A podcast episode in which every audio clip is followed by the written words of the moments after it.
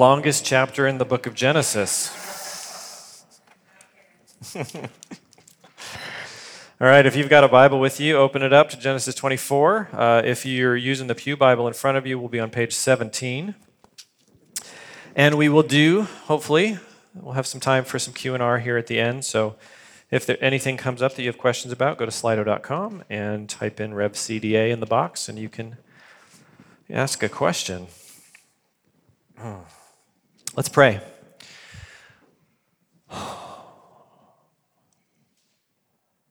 Lord God, you are good to us. We sit here in this place uh, relatively comfortable and safe. Uh, we have been given your word. Um, we recognize after, after reading this story that, that maybe it seems straightforward in some ways, maybe it seems like, what is this about in other ways, but um, at the same time, you've, uh, you've not kept yourself silent from us. You've pursued us. Uh, you've given us these words to make us wise. God, I pray that you would shape us this morning. God, whatever, um, wherever we're at in the beginning of this new year, whatever we're thinking, whatever our concerns are, God, I pray that your Holy Spirit would speak. I pray for those in our body that are, that are hurting. God, I, I think about Matt Jenkins and, and his upcoming surgery. Just pray. Um, just that, that, that you would bring healing to his body, that that would go well. Pray for, for Matt Lowe, who's doing the surgery, and, and that that would go well as well, that you would guide his hands. Um, just thankful for the relationship of, of two members of our church being able to um, minister to one another in those ways. God, I pray for just the, the families uh, with the little ones and just the struggles that there's so many uh, just beautiful young little kids that are just a real pain sometimes. And, and that's such a tension for parents. And I just pray that you would be in the midst of that tension, that both the joy and the, and the struggle of, of rearing children. And, um, God, I pray for uh, those of us that, that are out in the community um, working and going to school and in, interacting with businesses, that we would be aware of who we represent that we are yours. Um, we, we prayed it this morning. Your name be honored as holy, God. May, help us to be people that, that honor your name as holy in our interactions with our community. In Jesus' name, amen.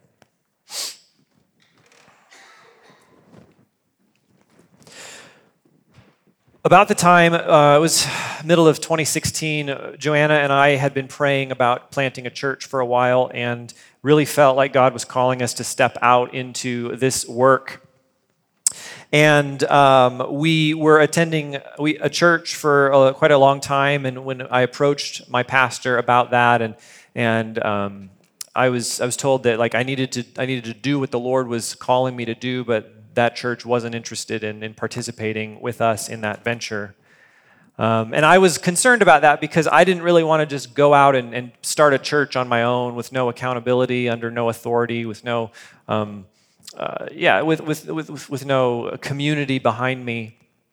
And so we just continue to pray, like, what are we supposed to do?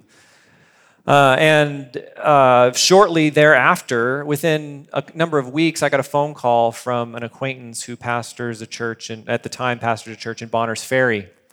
And he said, Hey, what's going on with in your church life? And I said, Well, actually, funny thing you ask. We're, we're praying about planting, and the church we're part of isn't interested in being a part of that, and so we're, we do not really know what to do. And, and he said, Well, uh, we're losing our worship pastor, and, and I, I would love to hire you to be our worship pastor for the next two years and then fund you when you plant this church. And I thought, wow, that's amazing. It just out of nowhere, this opportunity showed up. And so we went up to Bonners Ferry, and I, you know, like I auditioned, I had to like lead a worship service, and it was weird. But um, and I met with the elders, and we had these conversations, and, and we prayed over the course of uh, Thanksgiving and, and Christmas of that year. And I just think we were, we were just asking the Lord, like, what are we supposed to do here? Are we supposed to make this move? And it just seems like it, it's this providential thing. And we just kind of came to the decision that, like, we didn't want to live in Bonners Ferry. And so we didn't go. And the reason I mention that story is because uh, today I want to talk about making decisions. How, how do we make decisions as followers of Jesus? How do we, how do we seek the Lord? What are, what are we supposed to look for and what are we supposed to do when we figure out how God would live, uh, have us live our lives? And I, and I know that that's a question that we all, many of us in this room right now have. And, and if you don't right now, you've had it. Um, who should I marry? What job should I take? Where should I live? Should I go in for this promotion? Should I buy a house? Should I sell a house? These are, these are decisions that we make all the time. And, and if we're Christians here, we understand that like God has an opinion about that. And so how do we figure that out? This story uh, is about a marriage proposal. So some of you who are single in the room today, maybe you know pay attention to how this goes and use it as a model. Maybe I don't know, uh, but it could be about like a hundred different things that we decide on a daily basis. So there's a couple principles. We're not going to read through the whole text. Uh, it's there's a lot here that we're we're not going to cover, but a couple principles that I want to take a look at this morning. And the first one is that when we're making a decision as a follower of Jesus, we need to, first of all, know the non negotiables. In the first nine verses of this story, we read that Abraham is old, he's, he's been blessed, and he, he tells his servant to go to a far country and pick out a son, uh, a wife for his son. And, and the servant says, Well, what if, what if it doesn't go well? Can Isaac go back to this land? And, and Abraham says two things. He says, No, um, you cannot pick a wife for my son from the people of the land. That is, that is off limits. And my son cannot go back to the land of my fathers. That is off limits. Those are the non negotiables in this scenario. Abraham is confident that he and his family are meant to live in the land that he was promised by God. We've seen it over and over again. Uh, God promises Abraham this land, and Isaac is meant to be there because God is very clear about that over and over and over again. Additionally, in chapter 15, we read that. Um, God tells Abraham, in the fourth generation, your descendants, they'll return here. For the iniquity of the Amorites has not yet reached its full measure. And, and we get the impression that most of the people in the land of Canaan are, are wicked people. They are um, deviant and, and they are immoral people. And God is patient with them. But he says, you know, at some point, they're going to be judged. And Abraham doesn't want his son marrying into this group. The servant is supposed to go back to Abraham's family and find a wife that is willing to move to Canaan and is from the lineage of God's promise. Abraham understands the character and the commands of God, and these are non negotiables for him. And just as an aside, this whole like don't marry a Canaanite woman is, is about the covenant, it's not about ethnicity. Throughout the Old Testament, the people of God are commanded not to marry foreigners. We see this over and over again through the law. And it's not because they are foreign, it's because they worship false gods. And this is really important, and I. I hate that it's really important, but there is a rising movement, unfortunately, in the Christian world that is trying to reassert this idea that people should limit themselves to their own people groups in their relations. There's a movement called kinism, which is growing in popularity. It's defined as God's intended order is loving one's kind by separating people along tribal and ethnic lines to live in large extended family groups. And there's a real popular book out right now that, that is promoting that in the church. And it's wicked because it's racist and it's wrong. And this is not what the Bible teaches. What the Bible does stress over and over and over again is that God's people need to be connected with God's people. And that's not an ethnic distinction, that is a faith distinction. Christian, you're called to the same standard. In 1 Corinthians 7, Paul talks about uh, marriage. He says, A wife is bound as long as her husband is living to her husband. But if her husband dies, she's free to be married to anyone she wants but only in the Lord. He says, like, if, if you're a widow and you want to get remarried, you're free to do that, but you need to marry a brother in Christ. In 2 Corinthians, he repeats himself. Paul says, Do not be yoked together with those who do not believe. For what partnership is there between righteousness and lawlessness? Or what fellowship does light have with darkness? What agreement does Christ have with Belial? Or what does a believer have in common with an unbeliever? This, of course, applies to many different situations of deep partnership, but marriage is a, is a good one. If you pursue someone in a romantic relationship and become covenantally bound to them and they do not share your faith in Christ, you're in for, well, more trouble than you would be otherwise. Thabiti Anyabwile, talking about this, says, uh, offers this advice. He says, Run after, hard after Christ, single people. Look to the right, look to the left, and marry someone that is running beside you. Find someone who is passionate about Jesus and draw close to them. So, Abraham knows his non negotiables. Isaac is not allowed to leave the land, and he's not allowed to marry someone from the land how, what, does that, what does that say to us? We, we are people that also know the non negotiables. We've been given God's word differently than Abraham did, but we've been given God's word. And, and the Bible is not a magical answer book. In some ways, it's not going to tell you who to marry, it's not going to tell you what job to take, it's not going to tell you how to spend your money or what city to live in. There are parts that are difficult to understand, but there are also a, a lot of parts that aren't very difficult. Here's a couple that I, I, pulled out this week. 1 Thessalonians 4 says, For this is God's will, your sanctification, that you keep away from sexual immorality. That each of you knows how to control his own body in holiness and honor, not with lustful passions like the Gentiles who don't know God. That may be hard to do, but it's not hard to understand. A little later on in that same passage, Paul says, Be encouraged, brothers and sisters, or we encourage you, brothers and sisters, to love one another, to seek to lead a quiet life, to mind your own business to work with your own hands as we commanded you, so that you may behave properly in the presence of outsiders and not be dependent on anyone. The book of Ephesians, again, Paul says, Therefore, put away lying, speak the truth, each one to his neighbor, because we are members of one another. Be angry and do not sin. Don't let the sun go down on your anger. You, you can be angry, but you can't be angry for more than a day. That's, that's an easy one. Don't give the devil an opportunity. Let the thief no longer steal. Instead, he's to do honest work with his own hands so that he has something to share with anyone in need. And again, over and over and over again in the scriptures, we are told what God's will is. This is how you are expected to live as a child of God. Not because you're earning his favor, not because he won't love you if you don't follow the rules, but because you have been made into a new sort of person in Christ. And this is what God's kingdom looks like.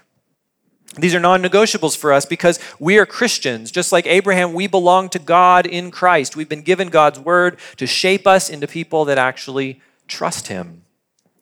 And if you're not a Christian this morning, I don't know all of you, but maybe, maybe you're not a Christian and, and you can do whatever you want, right? Like you're, you're not under any obligation to follow the scriptures.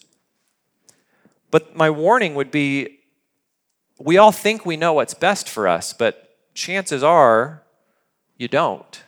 Chances are your gut instinct about what is good for you is, at least in some places, wrong.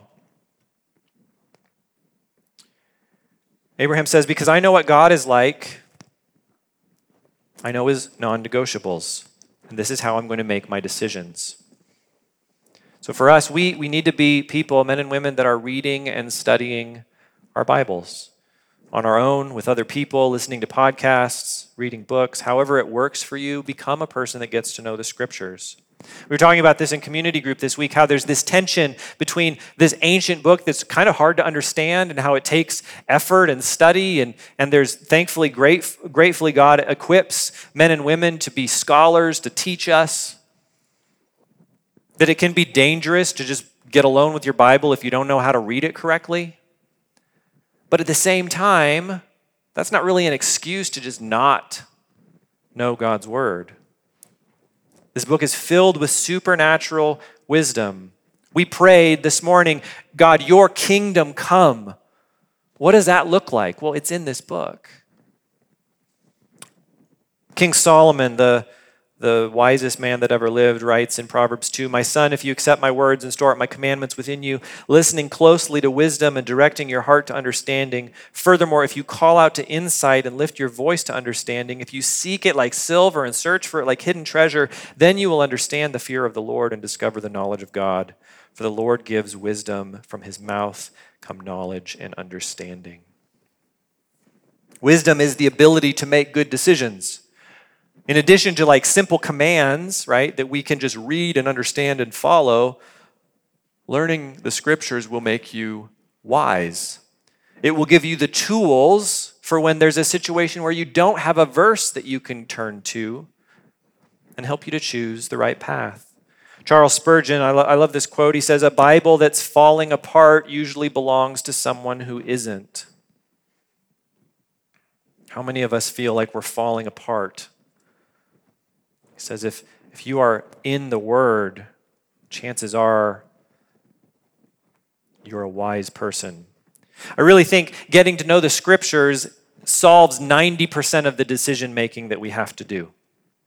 Right? There's going to be things, and we're going to talk about different ways to understand God's voice, but, but there are going to be things that you approach that become easy decisions because you know who God is, you know what He is like, and you know what kind of life He wants you to live. And our problem is either we do not take the time to know God well, or worse, we, we understand what the scriptures call us to and we just ignore them. But Abraham will have none of it. Isaac will not leave the land, and he will not marry a local. Those are not options. So, if we're going to make wise decisions, we have to know what the non negotiables are. And then, secondly, we need to pray.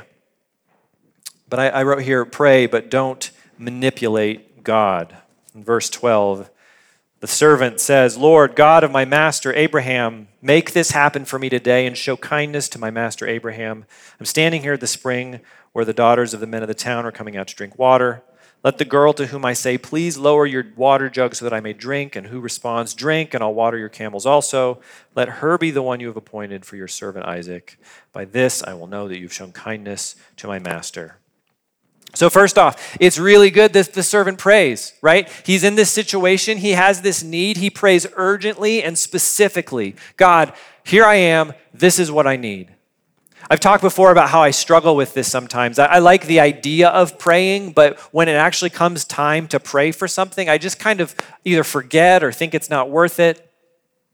This happened uh, just last night, and I, I probably would have re- responded differently if I hadn't been studying this this week. But Joanna was out grocery shopping, and she she called me and said, "Hey, I'm gonna be a while. I just got out to my car and realized I dropped my keys somewhere in Fred Meyer." and uh, and she was upset. Um, and and I, I just thought, well, you know what? Hey, can can I pray on the phone right now that, that God would help that go quickly? And and she said, yeah. And, and so we prayed and.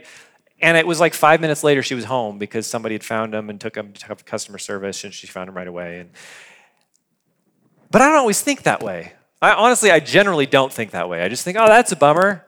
And Oops. Good thing it's not me. but if you look at the prayers of people in Scripture, they are so very often urgent and specific. God, I am in trouble. This is what I need. Help me. Do we pray for things? One way that I have combated my tendency to not pray is I keep a prayer journal. And I'm not a very good journaler, um, but I keep a list of, of people, people that I know who aren't Christians yet, that I want to meet Jesus. A list of men in the church who I think would make good elders. Uh, the church's budget, my family's budget. Um, we, many of you know that we're going to be, uh, we're not going to have this building anymore after the end of May, and so that's a new one for for me. Like every day, like God, we need a new building, and I, and it's specific, and it's daily, and I, I seek the Lord in prayer. These are the people and the circumstances, God, that I need you take care of. And I pray over and over and over again for months at a time. Our prayer team prays for everyone who asks for it every single day. Right? I just I just handed out new prayer books for our prayer team. There's 45 families represented. That's the highest we've ever had. And Praise God for that. But you all get prayed for if you're in the prayer book every day by 12 different people. That matters because God answers those prayers. But then the servant also does something that I would say we shouldn't do. He notice he gives God a couple of conditions. One of the conditions is a yes, and the other condition is a no. The girl that, that not only gives me water, but when I ask also waters the camel, she is the one that I'm to pursue. Bill Arnold, in his Genesis commentary, says it's been estimated that such a generous act of watering 10 camels would have required dozens of trips between the spring and the trough, taking hours to perform. So the servant's mentality is this request is so crazy that if it happens, it must be God at work. And in one sense, I think we're supposed to see the intense generosity of Rebecca, right? She goes way out of her way to serve a stranger. And this puts her in the same category of character as Abraham himself. Remember a couple chapters ago, Abraham went way out of his way to serve the strangers that came to visit his tent. And, and chapter 24 is teaching us that Rebecca's character mirrors Abraham's character, which makes her an appropriate wife for Isaac. But this is what, in common Christian parlance, is called putting out a fleece. If you're unfamiliar with that reference, it comes from the book of Judges, chapter 6, where uh, one of the judges named Gideon is told to build an army and go out and, and redeem his people. Uh, and he's not sure about it. And so he puts out a, a sheepskin on the ground and asks God, Hey, if you're really speaking to me, will you make the fleece wet? Tonight with dew and the ground dry. And so God does it. And then the next night, he's still not super sure. So he says, Okay, tonight will you make the fleece dry and the ground wet? And God does it. And even after that, he's still not very sure of it. He needs another thing to get him going. But here's the problem with this sort of arrangement it is a blatant attempt to control God. Right? God, here are the two ways that you are allowed to act. I have decided what these actions mean, and I will interpret your will based on what you do. Like, that's not really the relationship we have with the king of the universe who sovereignly controls everything, right? Like, he is in charge. And for us to step in and say, these are my requirements for you to act, that's just not the basis of our relationship with him. John Walton calls this asking oracles. He says, in the process of asking oracles, the inquirer assumes a position of control. Deity is summoned to be at his or her beck and call in ways far beyond normal prayer. An oracle requests specific information in a specific way at a specific time. This has the appearance of backing God into a corner because, as the mechanism is set up, anything that happens is an answer. I have some examples of this. Um, in the 16th and 17th century in Europe, they had something called a dunking stool. They would take a chair and they would tie it to a tree and throw it over a tree branch by a river, hanging it over the water. And typically, women who they thought were witches, they would put in the stool and they would lower them into the river until they were under the water. And they figured if they don't drown, they were innocent. Anybody see a problem with that? Right? So if you drowned, the, the, most logical, normal consequence of this action, if you drowned, you're a witch and you were guilty. That's a dumb idea. But you know what? I I've done that. Have you ever done that? I remember thinking, you know what? God, God doesn't want me to look at porn, but if he really doesn't want me to look at porn, he'll just shut the internet off. That yeah, that didn't work giving him two options where one is just completely absurd. Another example. Uh, there's a, a, story of a, a, young man named Stephen of Cloyes in, in, 12, in the 1200s. He's a teenage boy who said he had a letter from Jesus to give to the King of France, and the letter instructed the King of France to help him raise an army to go on a crusade to Jerusalem. The King of France thought this was crazy because this little boy was 12 years old, and he said no. But Stephen was this uh, charismatic preacher, so he went around the countryside and gathered up thousands of young people to his cause. And they started marching to Jerusalem. And he said, When we get to the Mediterranean Sea, it will miraculously part for us so that we can walk on dry land to Jerusalem for the crusade. When they got there, the sea did not part, but they met a bunch of merchants who had ships who offered to take them to Jerusalem. And so Stephen reinterpreted his uh, fleece to mean that, well, actually, we're meant to have these ships take us, and that was what God was doing. So they all boarded the ships and they were taken to Tunisia and sold into slavery. This is an example of this crazy thing that we said that God would do. It didn't really happen, so we're going to just kind of reinterpret it to do what we want to do anyway. Or maybe, maybe we just lay out a fleece that's kind of ambiguous. Maybe you're, uh, hypothetically, you're praying to get into medical school.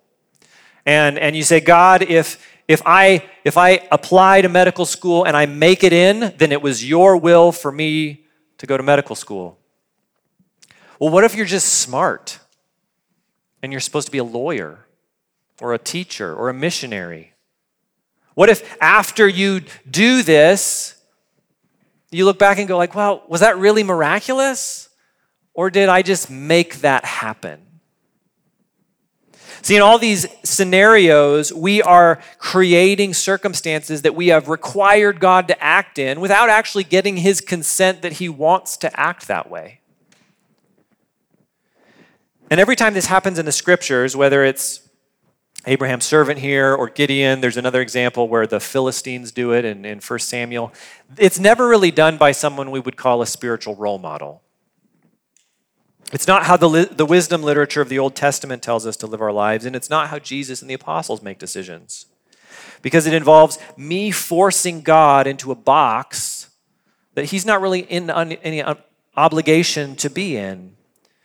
And it really betrays a lack of faith and reverence for who God is. And the amazing thing about stories like this, and there are a couple of them in the scriptures, is that God is gracious and merciful to do these things that are asked in foolishness. But it's not an excuse to copy the practice. Walton again says As much as we would like to get direct and clear guidance on specific issues, we dare not come to this passage looking for a formula by which we can extract information from God any more than we would come to it for a procedure on how to find a wife. So, when we need to make decisions, we need to know what our non negotiables are. We need to pray, but not manipulate God. Thirdly, we need to bring in the counsel of others. Starting in verse 34 through 49, the servant rehearses the whole story of his journey to Rebecca's family. He has this experience where he thinks he has discerned God's will through the, the camels and the water, but he's not the only one that's going to sign off on it. In verse 50, Laban and Bethuel answered, This is from the Lord. We have no choice in the matter. Rebekah is here in front of you. Take her and go. Let her be a wife for your master's son, just as the Lord has spoken. So, here another quick aside about arranged marriage. Super not normal for us, right? We don't live in this culture where marriages are arranged like this, but it was normal for them. And it's not necessarily a bad idea. We look at things like this and we are uh, put off by them because they feel backwards to us, but there's nothing inherently wrong about this practice. Gordon Wenham uh, writes that today in southern India, verse 50, that this thing comes from the Lord is used on wedding invitations where the parents have arranged the marriage. I don't know if that's right or not, but that's pretty awesome. We don't like arranged marriage because in our context, it's, it's, our, our marriages are solely about romantic and personal fulfillment. We don't consider family, we don't consider an environment for rearing children, or even the stability of the larger society when we think about marriage. Those, those just aren't part of the, the paradigm. And we find this distasteful because Rebecca can't possibly love Isaac, and marriage is only ever about love when we think about it.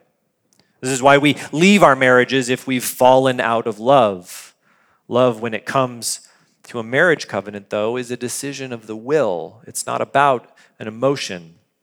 Tim Keller, writing about more historic ideas of marriage, says wedding vows in all the historic ecclesiastical books of services and prayers are more about a promise of mutually binding future love than a declaration of your present love. That's a very different paradigm than the one that our culture teaches us. And we see it play out in this story in the last verse of the chapter. Isaac brought her into the tent of his mother Sarah and took Rebekah to be his wife. Isaac loved her and he was comforted after his mother's death. The marriage takes place first, and then the relationship of love blossoms afterwards. And I'm not making specific pronouncements on how everyone should handle their love lives, except maybe for Karis. Um, but, but when we come to something that is in the scriptures that we dislike, it's worth asking why do we dislike it? Is it because it's wrong? Because there are things in the scriptures that are morally wrong, that God calls morally wrong, that we should feel that way about. Or is it because we've just been discipled by a specific worldview in potentially unhealthy ways? But for the servant, this is a step in the right dis- direction for discerning God's will. This is, this is what I was supposed to do. This is what I think the Lord is showing me. What do you all think? He asks the family. Proverbs 11:14 says without guidance a people will fall, but with many counselors there is deliverance. Now obviously Rebecca and her family are involved in this because it's a marriage proposal, but in general, this is such a foreign idea to us as modern Americans. We live in our own individual ecosystems and we make decisions, sometimes really important decisions, without bringing other people into the process.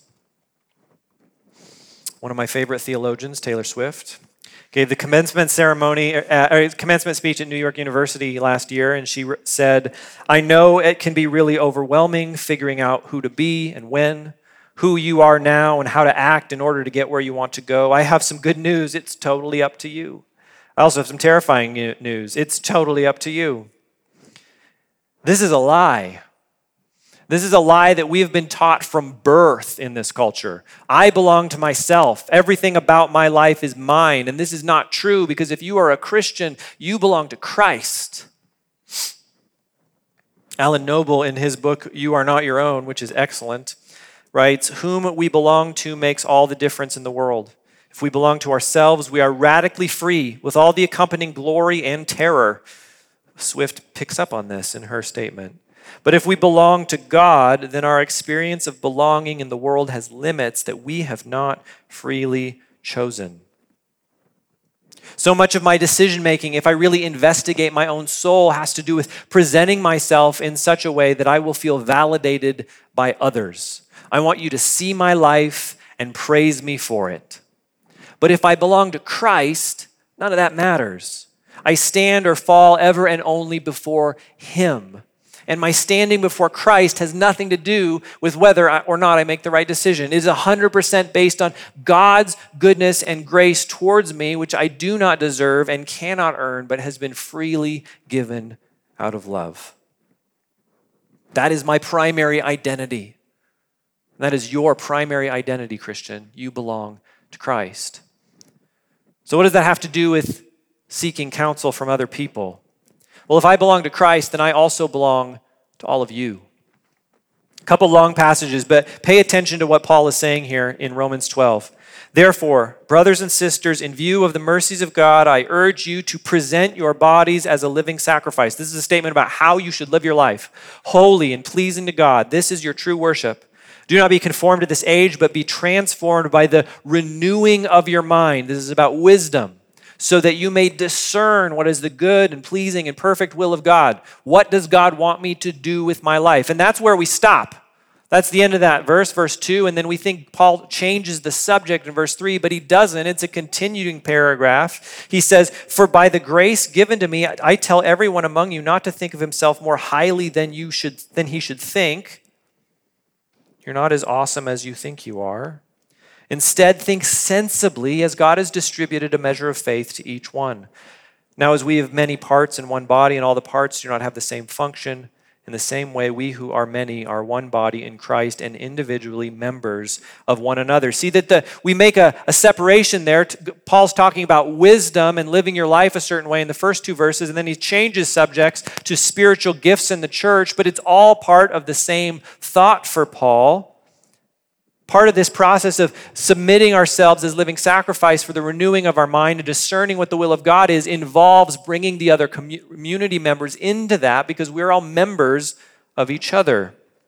This is not the only place this comes up. In Ephesians chapter 5, Paul says, Pay careful attention then to how you walk, not as unwise people, but as wise, wisdom, making the most of the time because the days are evil. So don't be foolish, but understand what the Lord's will is.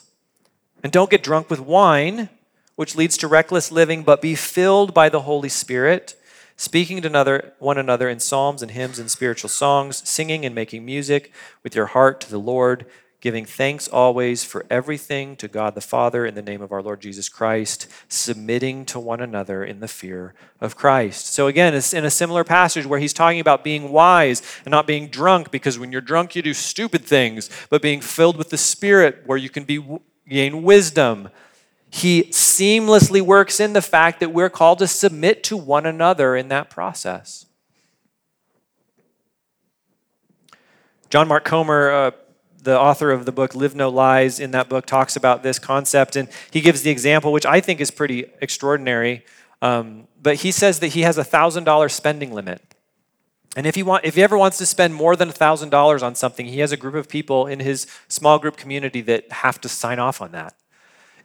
And, and if you're like me, that's the craziest thing you've ever heard. That's, that you would just let other people who aren't even your, your biological family, it's not, it's not his wife, I'm sure his wife is part of the group, but um, it's, it's these people that he has pledged his life to as a Christian, they have authority over his personal spending habits. Because he believes that he will be more wise by bringing them into that decision making process than by making those decisions on his own. So, do you have wise, godly people to speak into your life? Remember earlier I quoted 1 Thessalonians where Paul says to mind your own business. Most of the time, godly people aren't going to offer you an unsolicited opinion about what you're doing with your life. If you're waiting for people to come to you and go, hey, I see you over there, that's a dumb idea, don't do it, they're probably not going to do that. You're going to have to ask them. You're going to have to in, have the awkward conversation to go like, "Hey, this is where I'm at. This is what I'm thinking about doing. Do you think it's a good idea? What would you do in my situation?" C.S. Lewis says the next best thing to becoming wise oneself is to live in a circle of those who are. It takes decades to become wise. Most of us haven't been on this planet long enough, but we're surrounded by a community of people who have. Couple things. This doesn't mean that everyone is wise. My wife recently uh, informed me of this kind of Instagram influencer that is like a 20 something uh, stay at home mom who has a two year old. And, and she's a parenting influencer. And I just think that's not the person you get parenting advice from. That's a bad idea. You get parenting advice from 70 year olds who have raised godly Christian adults. Like, that's who you go to for that sort of wisdom. Just because everyone is peddling their knowledge doesn't mean they know what they're talking about. And this also doesn't mean that there will never be a time when you are called to do something that goes against the advice of godly people. In the book of Acts, Paul is determined to go to Jerusalem, and over and over and over again, godly, wise, spirit filled people go, Paul, don't go to Jerusalem. They're going to kill you. And he goes, I know, but I need to go anyway because God is calling me to that. And so that, that, that doesn't mean that, that, that there won't be a time where you are absolutely sure that God is calling you to something and everybody else is concerned about it. That might be true. But if all of your decisions you are constantly making fly in the face of godly counsel, maybe something else is going on. So know your non negotiables. Pray, don't manipulate the Lord, and seek godly counsel. And then the last point I have this morning is make a decision. Verse 54 Then he and the men with him ate and drank and spent the night. When they got up in the morning, he said, Send me to my master. But her brother and mother said, Let the girl stay with us for about 10 days, then she can go. But he responded to them, Do not delay me, since the Lord has made my journey a success. Send me away that I may go to my master. So they said, Let's call the girl and ask her opinion. They called Rebekah and said to her, Will you go with this man? She replied, I will go. So they sent away their sister Rebekah with the one who had nursed her and raised her, and Abraham's servant and his men. So the Hebrew word there for 10 days is a little obscure. Nobody really knows exactly what it means, but it may actually mean a year or more. So, whatever's being asked here, mom and brother, they're initially okay with the marriage, but then right now, so soon, let's just let's give it some time, let's put the brakes on it. And again, the narrative is positioning Rebecca in a situation that makes her like Abraham. Is she willing to trust in the promise of Yahweh and upend her life and go into a foreign land by faith? When you have an important decision to make, taking your time isn't a bad thing. But many of us have experienced going through the process desiring something, praying about it, seeking wise counsel, and then just not. Have you ever done that? Some other time. Maybe next year. I'll get around to it someday. In his book, Just Do Something, Kevin DeYoung talks about this, and he shares this uh, fictional news story that's headline says, Man 91 dies waiting for the will of God. It reads Walter Houston, described by family members as a devoted Christian, died Monday after waiting 70 years for God to give him clear direction about what to do with his life. He hung around the house and prayed a lot, but just never got that confirmation, his wife Ruby says. Sometimes he thought he heard God's voice, but then he wouldn't be sure and he'd start the process all over again. Houston, she says, never really figured out what his life was about, but felt content to pray continuously about what he might do for the Lord. Whenever he was about to take action, he would pull back because he didn't want to disappoint God or go against him in any way, Ruby says. He was very sensitive to always remaining in God's will. That was primary to him. Friends say they liked Walter, though he seemed not to capitalize on his talents. Walter had a number of skills he never got around using, says lifelong friend Timothy Burns. He worked very well with wood and had a storyteller side to him, too. I always told him, take a risk, try something new if you're not happy. But he was too afraid of letting the Lord down. And I wonder how many of us resonate with that, that there are, there are so many possibilities, so many decisions that you could make, and so many potentially wrong decisions that you just get paralyzed by it. Oftentimes in the business world, this is called analysis paralysis, where you just need another study and need another report, need more data so that you can have a complete grasp of the picture, but that grasp, grasp of the picture never comes, and you never act. I think I want to pursue biology, but what if that's the wrong career? I really like this woman. She's godly and I enjoy her company, but what if there's somebody better out there? We wrestle and wrestle and wrestle because of the possibilities that might be. Augustine, a long time ago, said, Love God and do whatever you please, for the soul trained in love to God will do nothing to offend the one who is beloved if we are people who are in the Word of God, if we know what our non negotiables are, if we are uh, maintaining and cultivating a life of prayer, if we are seeking godly counsel, we can be confident that we can make decisions. Rebecca has this decision to make, and taking more time to think about it isn't going to change the situation. Is she going to put her life in God's hands and trust in His promises or not? And it's up to her. Are there more are there important decisions that we have to make? Absolutely. Will you make the wrong one and ruin your life forever? If you are developing a robust prayer life, if you're learning to read the Bible, if you're submitting to the wisdom of the community of God's people, no, you'll be fine. You'll make some missteps. There will be some, man, I wish I'd done that one differently in your life that you can look back on. It's part of the process of becoming wise, by the way. But at the end of the day, our lives belong to Christ, and He will complete the work that He has started in you for your good and His glory. And we see in this story the second generation of men and women that are relying on God's promises Rebecca, this young woman who is incredibly generous and kind and who has great faith in this God that she's just beginning to learn about. And she's willing to take steps to make decisions to go off to the land of Canaan and marry this man that she hasn't met yet for the sake of that faith. And I think we can be people that live similar lives of faith. Let's do some questions.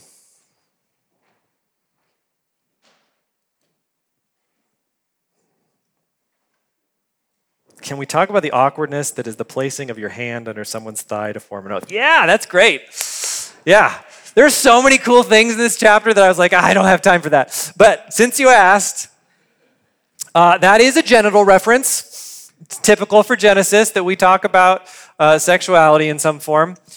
Nobody really knows what that's about other than this is kind of the focal point of God's promise for Abraham, right? Like this, this, the covenant of circumcision, when we talked about circumcision, when was that? A couple months ago. Um, this is God saying, hey, this part of your body, I own this. And I'm going to do a thing with this, and you're going to have a son, and he's going to belong to me, and you're going to trust me for it. And so the scholarship thinks that it has something to do with that. That, hey, servant, my son Isaac is the is the promise. He is the, he's the one that God has uh, um, set aside this part of my body to create. And so I'm going to make you swear on that part of my body that you're going to do right by me. Super weird.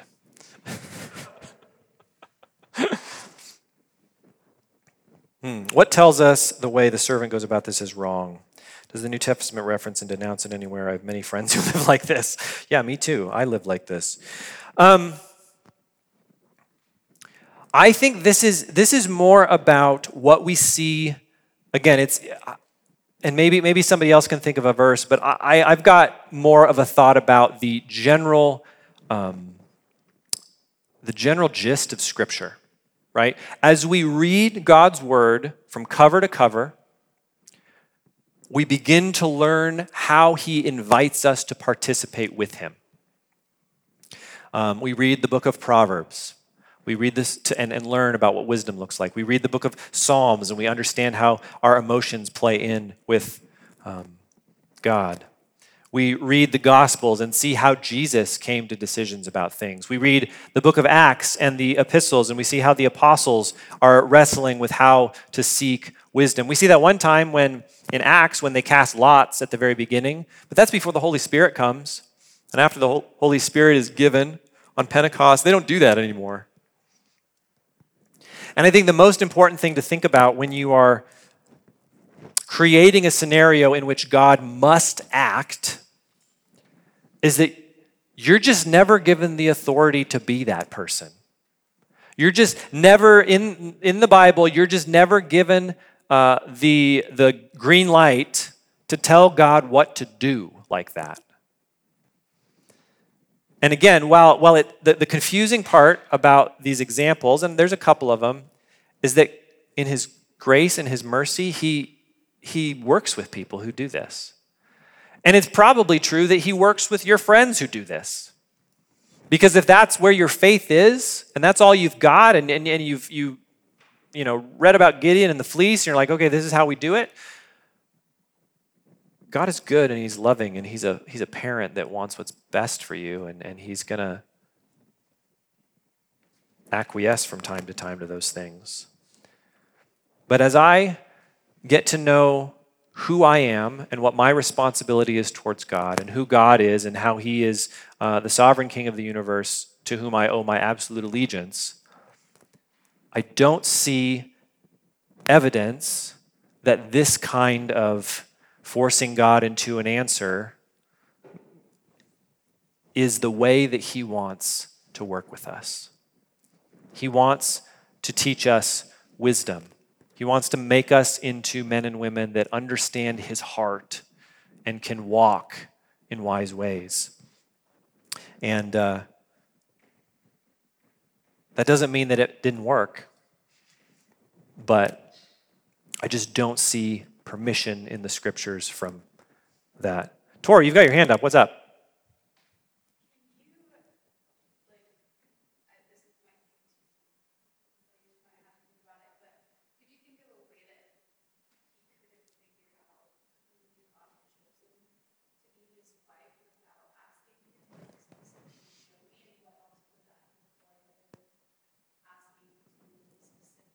Yeah. Well, he could have. Um, I mean, I think the, pr- the point of the prayer is really helpful. Like, God, here I am. I'm at this well. I don't know what to do next. Give me wisdom. He could have, he would have immediately met Rebecca, just like the story unfolds. Uh, and he could have struck up a conversation with her and, and gone down the same exact path that he did. Um, I think there's, he knows the kind of person that he's looking for, right? And the way the story plays out, he would have found her pretty quickly, just the way it happened, without having to say, she better do this crazy, outrageous, water my camels thing. Um, because what if, I mean, obviously this is how the story plays out and God honors it, but what if she hadn't? What if she'd just been really kind and given him a drink of water and then gone about her business? But he'd already placed this, like, the girl that waters my camels is the one, and that didn't happen. And now he's faced with this question mark of, like, did God answer me because nobody watered my camels and nobody's here, or did I do it wrong? And it just add that would just add a layer of doubt into the whole story that, that he'd have to deal with. Um, I can imagine, and again, I don't know that it's helpful so much to rewrite the story, but I can imagine him just going to the well, meeting Rebecca immediately, getting into a conversation about who her dad is, and going, hey, we need a place to stay. Can I come over there? More conversation would follow, and he could have easily gotten to the same um, result, I think. But that's just a speculation on my part. It's a good thing to think about, though. And as we continue to be people who are always making those decisions, let's be people that um, pray and seek counsel and, and try to work it out together. We're going to take communion. This is, this is our weekly recitation of the most important decision that we can ever make, right? Giving our allegiance to Christ. Um, and I would, I would say, again, I, I don't know everybody in the room this morning, maybe you've, maybe you've never done that. Maybe you're not a Christian. You're living your life the way, you know, Taylor Swift is encouraging you to. You do not belong to Jesus. But you can decide today to follow Christ. You can decide, just like Rebecca did, to step out in faith, to follow God into the future. Scripture calls the church the bride of Christ. And, and this is who we are as, as his bride today. We participate in this re- reenactment of Jesus' vows to us that he purchases us with his blood, that he forgives us of our sins, that he makes us clean and new. But we have to make the decision to follow him. And as we come up to take the bread and the cup, this is our um, weekly reminder of that decision that we've made to belong to him, to be his, to bear, to pledge our allegiance to Jesus. And so I would in, invite you uh, to come up and take the, the bread and the cup, the, the wine or the juice per the dictates of your conscience. We're going to sing. The prayer rugs are available if you want to uh, move from your seat, change the position of your body as you pray and uh, we'll just worship together.